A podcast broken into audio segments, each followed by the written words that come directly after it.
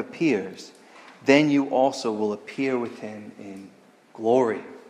I mentioned uh, last week that this is the beginning of the practical side of the book of Colossians. So, the first two chapters, you remember, as we've gone through them, they are filled with doctrine, they are filled with truth, they are great with all of these high thoughts concerning Jesus Christ and, and God. And the second two chapters of Colossians are filled with really the practical ramifications of this truth.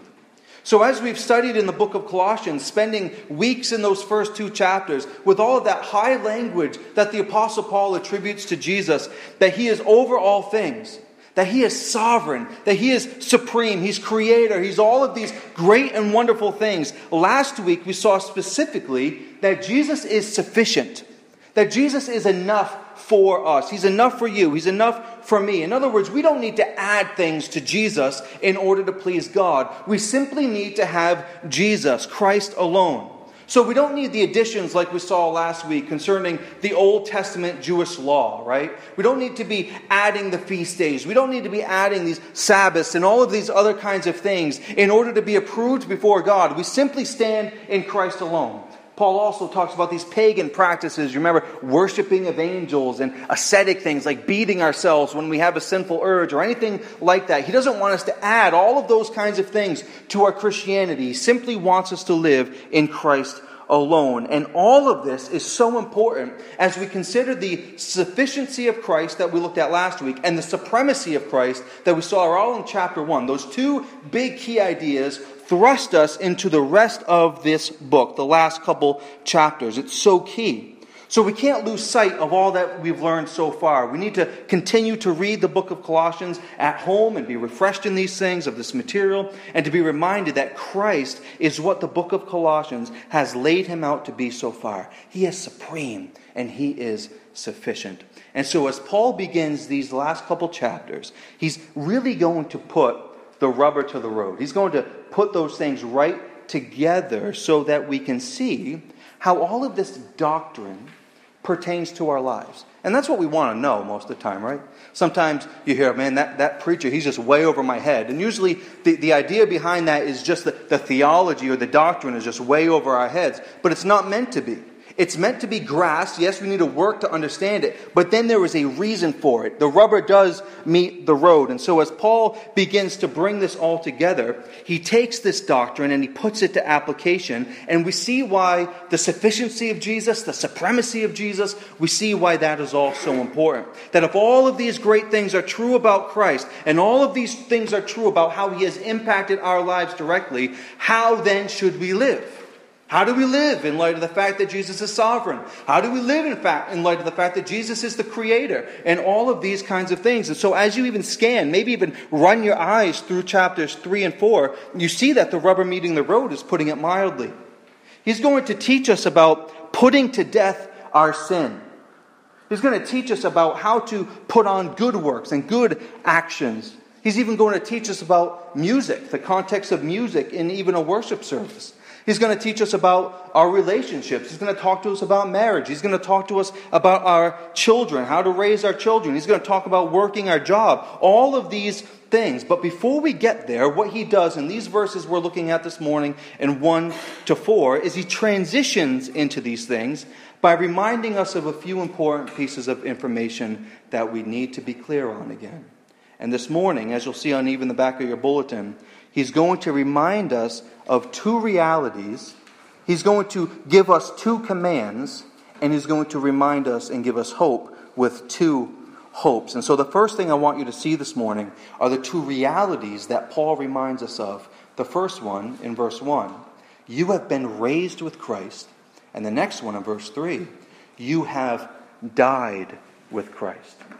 You remember last week that Paul dealt with the false information that the false teachers had been spreading throughout Colossae, which is what we saw in chapter 2, a lot of it, verses 8 to 23. However, his basis for addressing the false teachers in chapter 2 is the same basis for which he addresses us now in the beginning of chapter 3. And that basis is the truth of the gospel.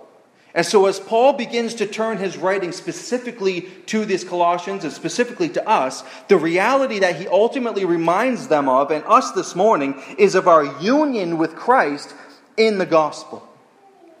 And so, friends, I, I hope that the gospel never gets boring to you. I hope that the gospel never gets dry for you to think about. I'm terrified to think that some of you don't really understand what the gospel is. This most basic, central doctrine to the Christian faith.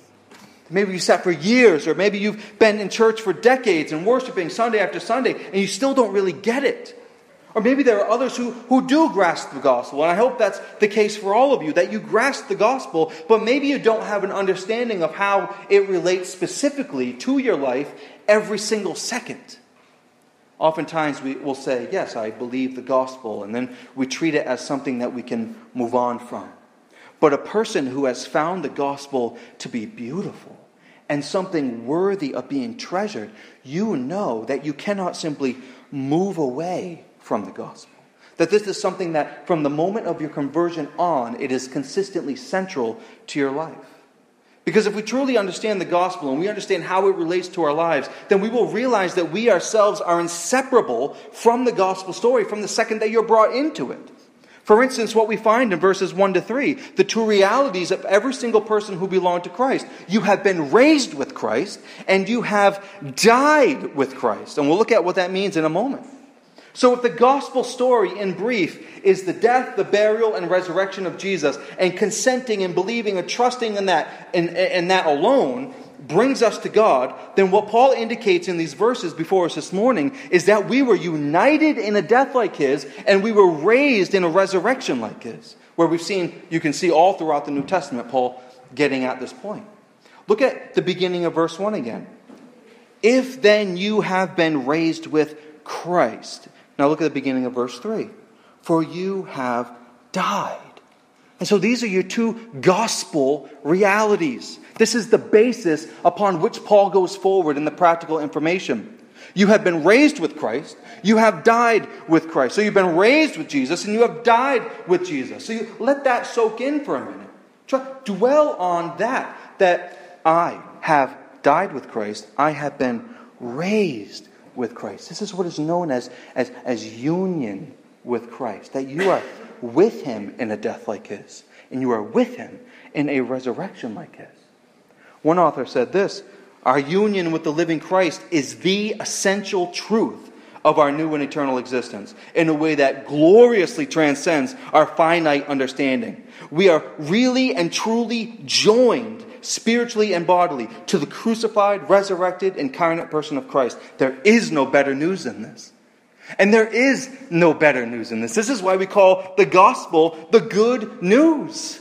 That it's good news. This is the best news that we have died and we have been raised with Jesus. This is the whole point of the gospel. So the gospel is not some, some set of dry, dusty doctrines.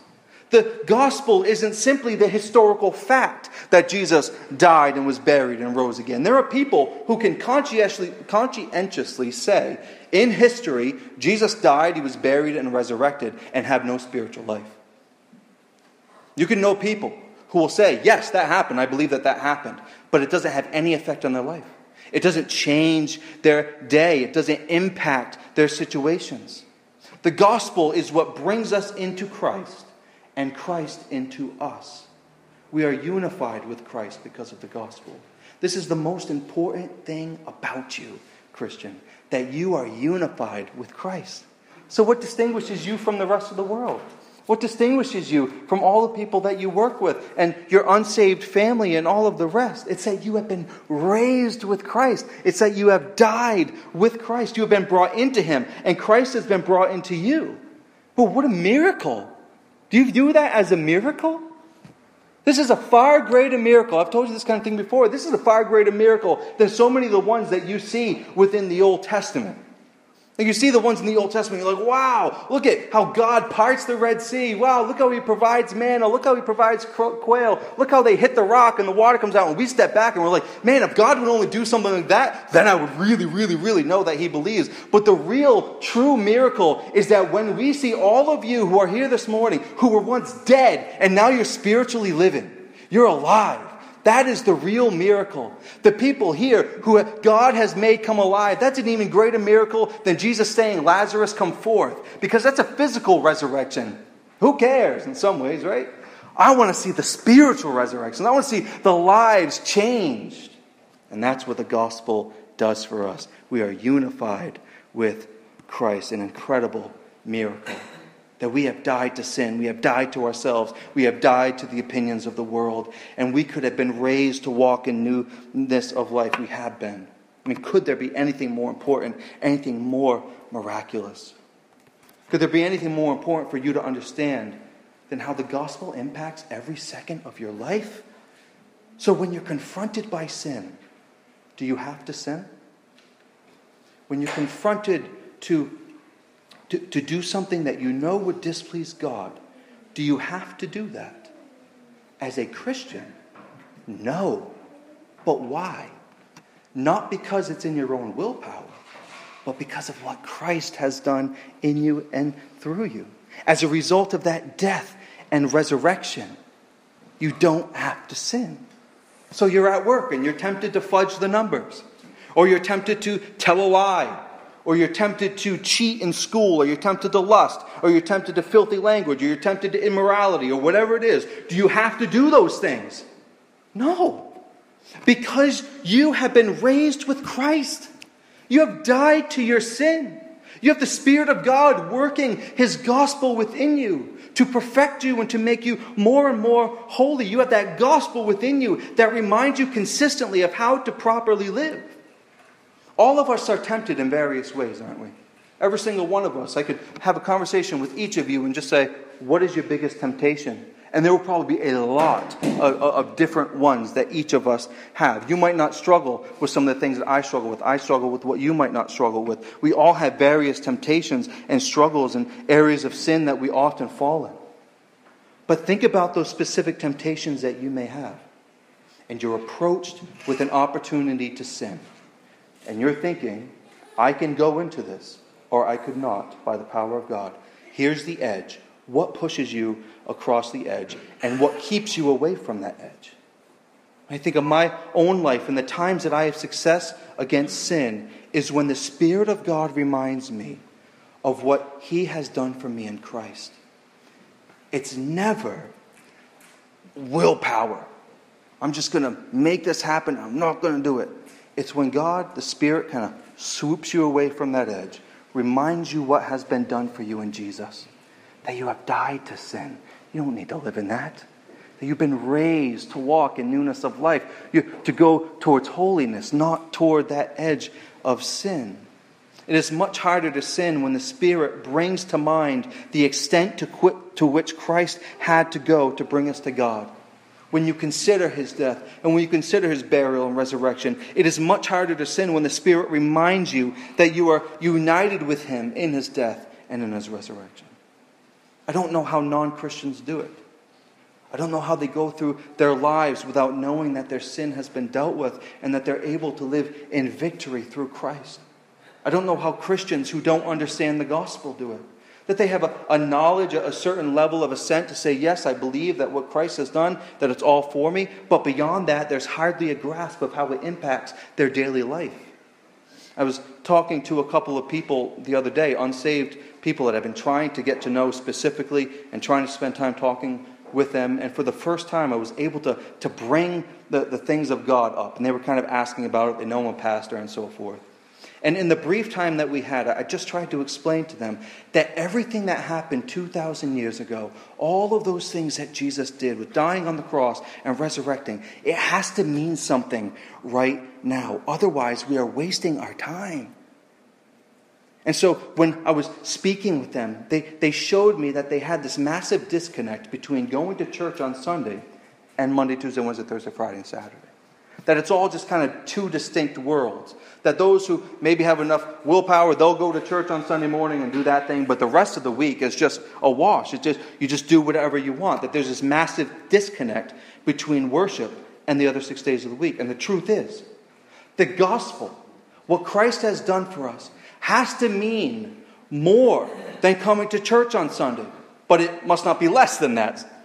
But it has to mean something when Monday comes. It has to mean something when suffering comes. It has to mean something when trials come. It has to mean something when our kids turn their back on Christ. It has to mean something in all of these moments, in every moment.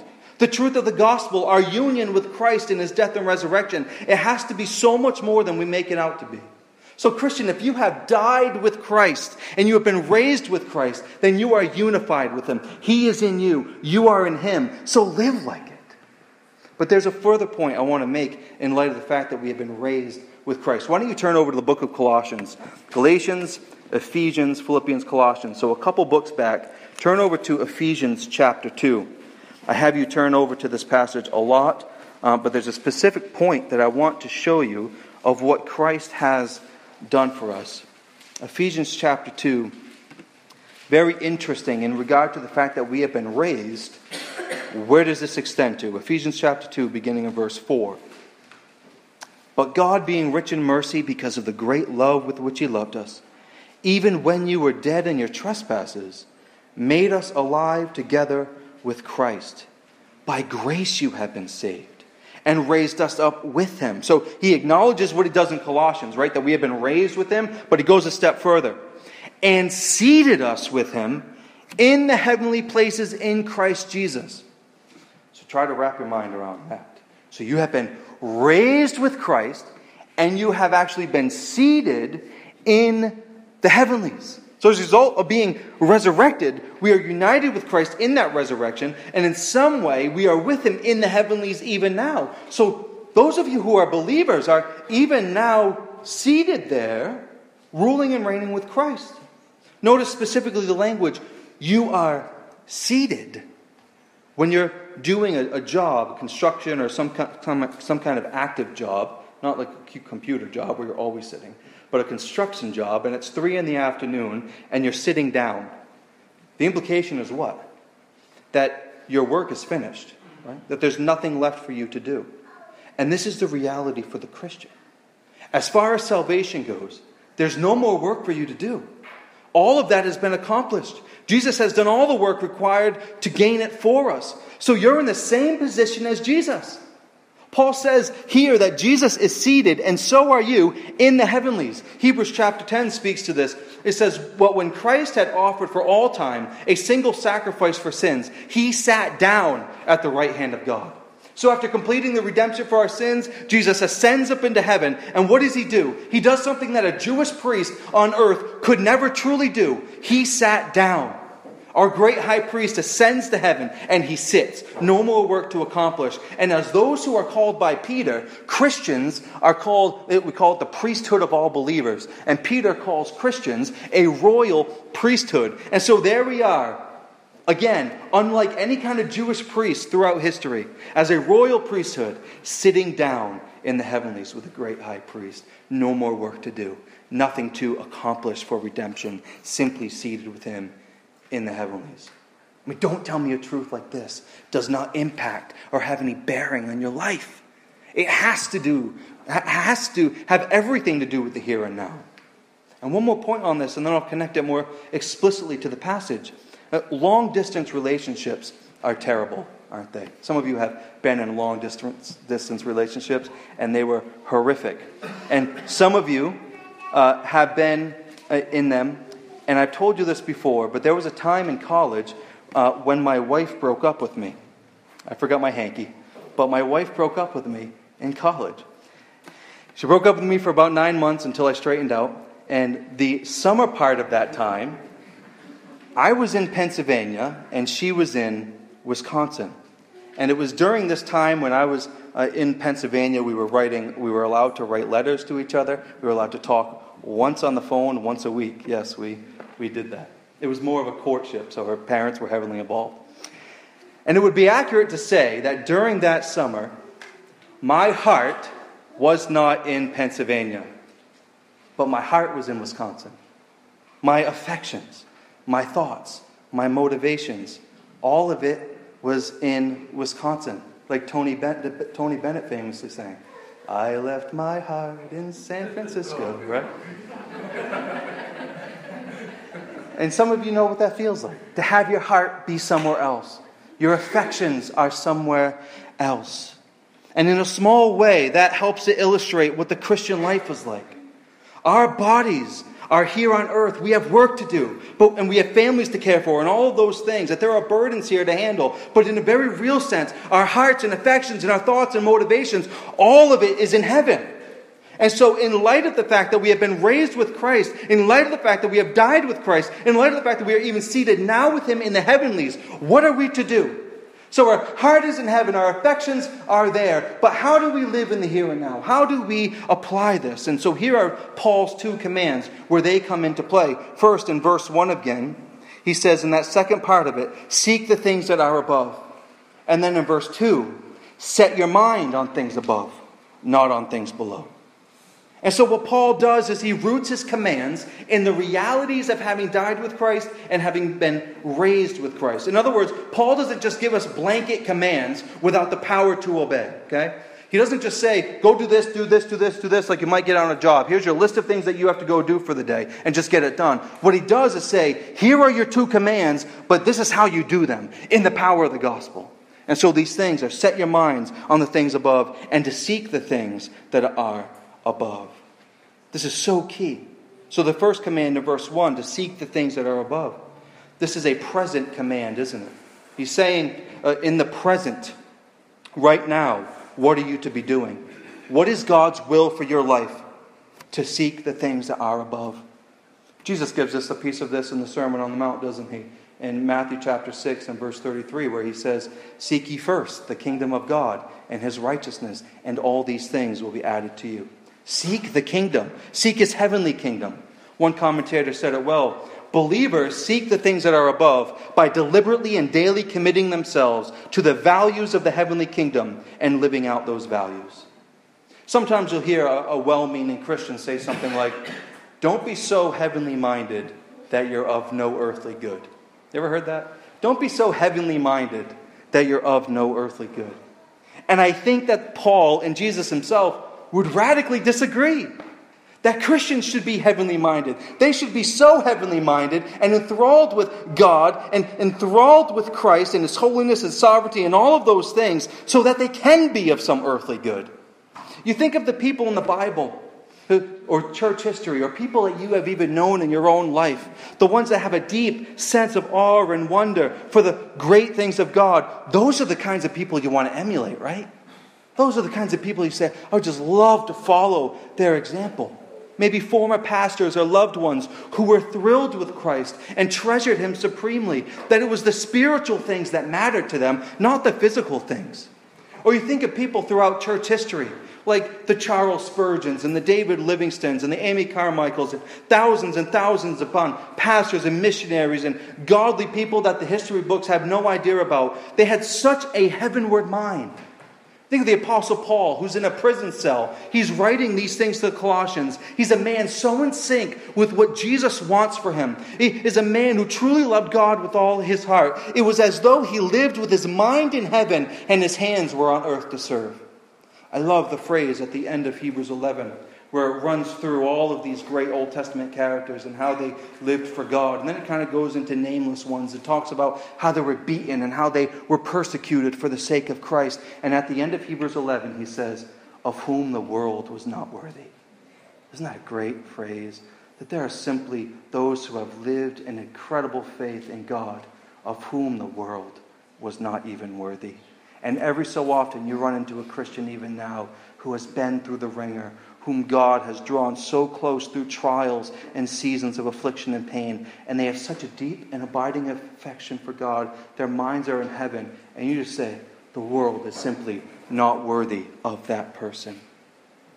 To even be in the presence of someone who, like the song, one songwriter says, their feet are on the ground, but their heart is in heaven. The truth is, it is the people who are earthly minded that are of no heavenly good. And this is exactly where he goes in verse 10, or excuse me, verse 2. Look there again with me. Set your minds on the things above, not on the things of earth. So seek what is above, and set your minds on the things that are above. So, two positive commands, and then he attaches to the latter part of verse 2 a negative command, not on things that are on earth. And this is such a struggle for us, isn't it? Because we are earthly creatures. That we live for the here and now.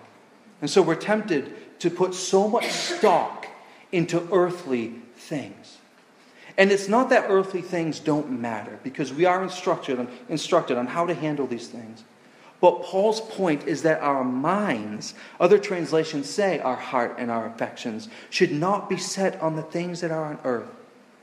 How many of you can honestly say that your mind is not set on the things of earth? How many can honestly say, my mind is completely set on the things that are above? You want some stress relief? You want some release from anxiety and worry? Get your mind off the things of earth and get it to the things above. Set your mind on what is eternal. Worry and anxiety, all of that comes so often when we're consumed with worldly things. We're consumed with our bank accounts, consumed with our schedules, consumed with our jobs. And if you don't have a heavenly understanding of all of these things, your tendency is going to be to worry. If your mind is set on earthly things instead of heavenly things, you're going to be anxious. Beyond that, we make bad decisions in life oftentimes because we don't have the foundation that is proper. We don't have a, a, foundation and a consistency of setting our minds on the things above. Our foundation is setting our mind on things below. And so we act according to that. We pursue earthly things in our mind because that's what our whole foundation and basis of life is. I read such a probing question this week from Robert Murray McCheyne. And I've told you about him a little bit before, but he lived like 250 years ago or so, 1700s few hundred years ago. And, and he, he was only 29 when he died. And he lived such an incredible life. And even at 29 or before, he said this What has the world done for you that you love it so much? What has the world done for you that you love it so much? And you give yourself so much to it? Who cares about the world? I mean, don't you know that the world and everything in it, it's just all going to burn? Literally, God is going to set it on fire and burn it up. Don't you know that everything that we accumulate in life is going to corrupt, which makes uh, so much sense again in Matthew 6, where Jesus says, Do not lay up for yourself treasures on earth where moth and rust destroy and where thieves break in and steal, but lay up for yourselves treasures in heaven. There it is again. Have your mind up in heaven, where neither moth nor rust destroy and where thieves do not break in and steal. For where your treasure is, there will your heart be also. And so that's the basis of that thought with the foundation and the earthly things. Oftentimes our treasures are right here on earth, and so that's where our mind is. But if our treasure is in heaven, then our mind and our mindset and our thinking and our affections will all be heavenward. It's the same concept that where your treasure is, that is where your heart is going to be. Is it on earth with stuff or everything else? Or is it in, is it in heaven? Is your treasure on earth with things, or is it in heaven where Christ is your great treasure? So, again, what has the world done for you? That you love it so much? Why is it that you set your mind on worldly things? Another question could be Did those things, did earth die for you? Did earth and the things of this world love you so much that they died for you? Or did Jesus come and love you and die for you? Set your mind on the spiritual, heavenly things. I think the hymn writer said it well. Turn your eyes upon Jesus, look full into his wonderful face, and the things of earth, they grow strangely dim in the light of his glory and grace. The two realities that he's shown us are contained in the gospel. We have been raised with him and we have died with him. The two commands in light of the gospel are to seek the things that are above and to set our minds on the things above, not on the things of the world. But then Paul gives us two hopes. He gives us a hope for the present and he gives us a hope for the future. Look with me at verse 3. For you have died, and your life is hidden with Christ in God. When Christ, who is your life, appears, then you also will appear with him in glory. So the first hope is a present hope. Your life is hidden with Christ in God. That's an incredible thought, isn't it? Your life is hidden with Christ in God. What would be the ramifications of that? I think in part it definitely speaks to the preservation of the Christian. That once you're saved, you're always saved, that you cannot lose your salvation. Do not buy into that notion that you can lose it. If you have trusted in Christ for the forgiveness of sins, you are hidden with Christ in God. And we've talked a lot about union with Christ earlier, and even now, Paul still has that in mind. We are unified with him, and we are with him. But not only are we with him, but we are with him in God. And so we are in Christ, and we are with Christ in God. It's like those Russian nesting dolls. You know what I'm talking about? Those kind of big like this, and you break it apart, and there's another one inside it, you break it apart, another one, and on and on you go until it's like this little thing at the end. And that's kind of what it is like to be with Christ in God. You're here's you, you're with Christ, you're in God. So you are a Russian nesting doll, gospel speaking, with Christ in God. What would this mean from God's perspective? Not trying to be God, but what would that mean from His perspective? Trying to understand a little bit of that this week. That I'm hidden with Christ in God. And I can study that and think through that and grasp some of it. But what does it mean from God's perspective? That I am hidden with Christ in God. I don't know. But how much hope and security should a thought like this give you? God calls you to be a missionary in a dangerous place. What are they going to do to you? Your life is hidden with Christ in God. Satan and his forces come and they throw all kinds of temptations at you, like a pride of lions coming for their prey. What are they going to do? Your life is hidden with Christ in God.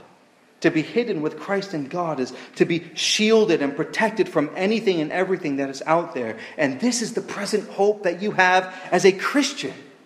But notice the future hope in verse 4. When Christ, who is your life, appears, then also you will appear with him in glory. When Christ, who is your life. I think what Paul is meaning by he is your life, it's not so much like a boyfriend and a girlfriend, you're my life. I don't think it's like that. I think what he's saying is that our life, because we have literally died, he is the life that lives within us. Galatians chapter 2, verse 20. I have been crucified with Christ. It is no longer I who live, but what is it? It's Christ who lives in me. And so the life that I now live in the flesh, I live by faith in the Son of God who loved me and gave himself for me.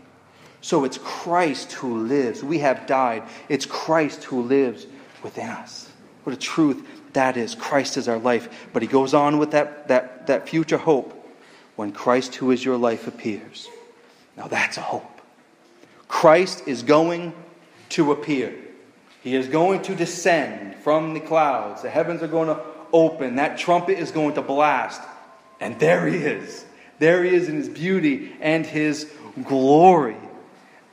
And I don't often wake up in the morning and my feet hit the ground and it's time to get on with the day. I don't often think today could be the day. But it could be the day. He could come. Today could be the day when those heavens open and we receive Christ in his presence. And we are going, according to this verse, we are going to appear with him in glory. Nobody excited about that? Anybody excited about that? That is awesome.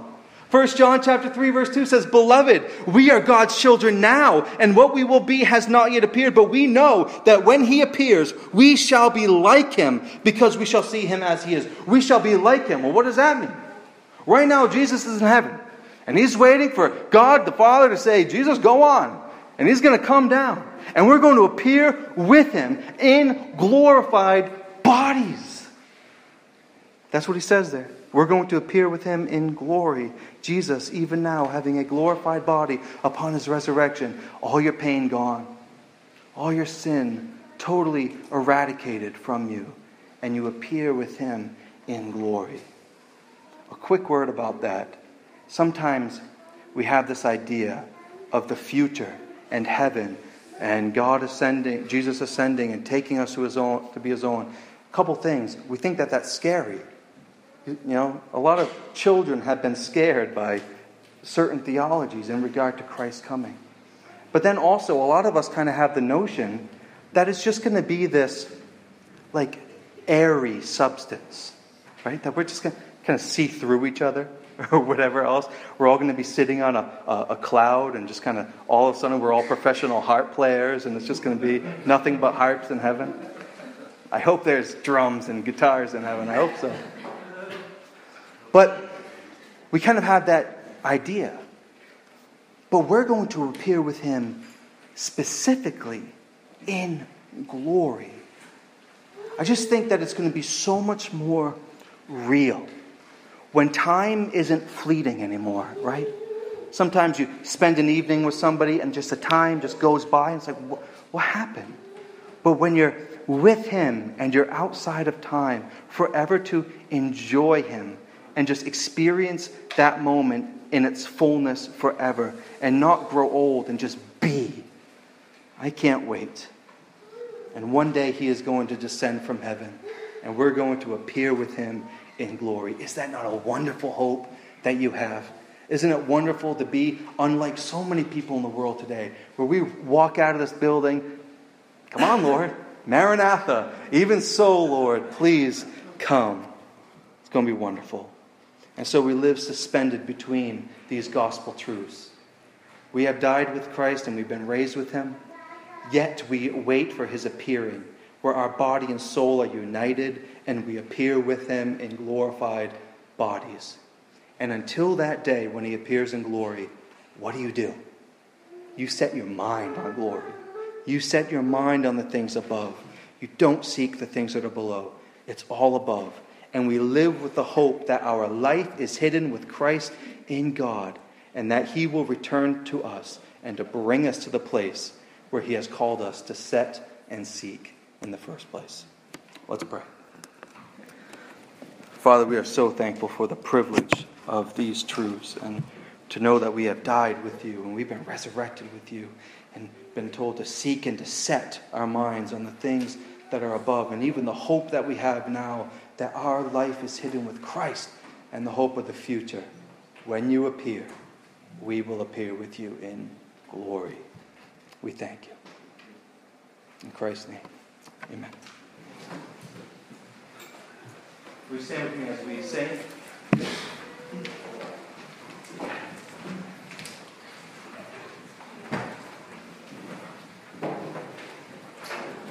I'd like to close with two songs this morning, actually, that both of them reference a couple of the lines. So, uh, before the throne of God, in the third verse, it says, My life is hid with Christ on high. And then the second song is, All I have is Christ. And that chorus, Hallelujah, all I have is Christ. Let's sing together.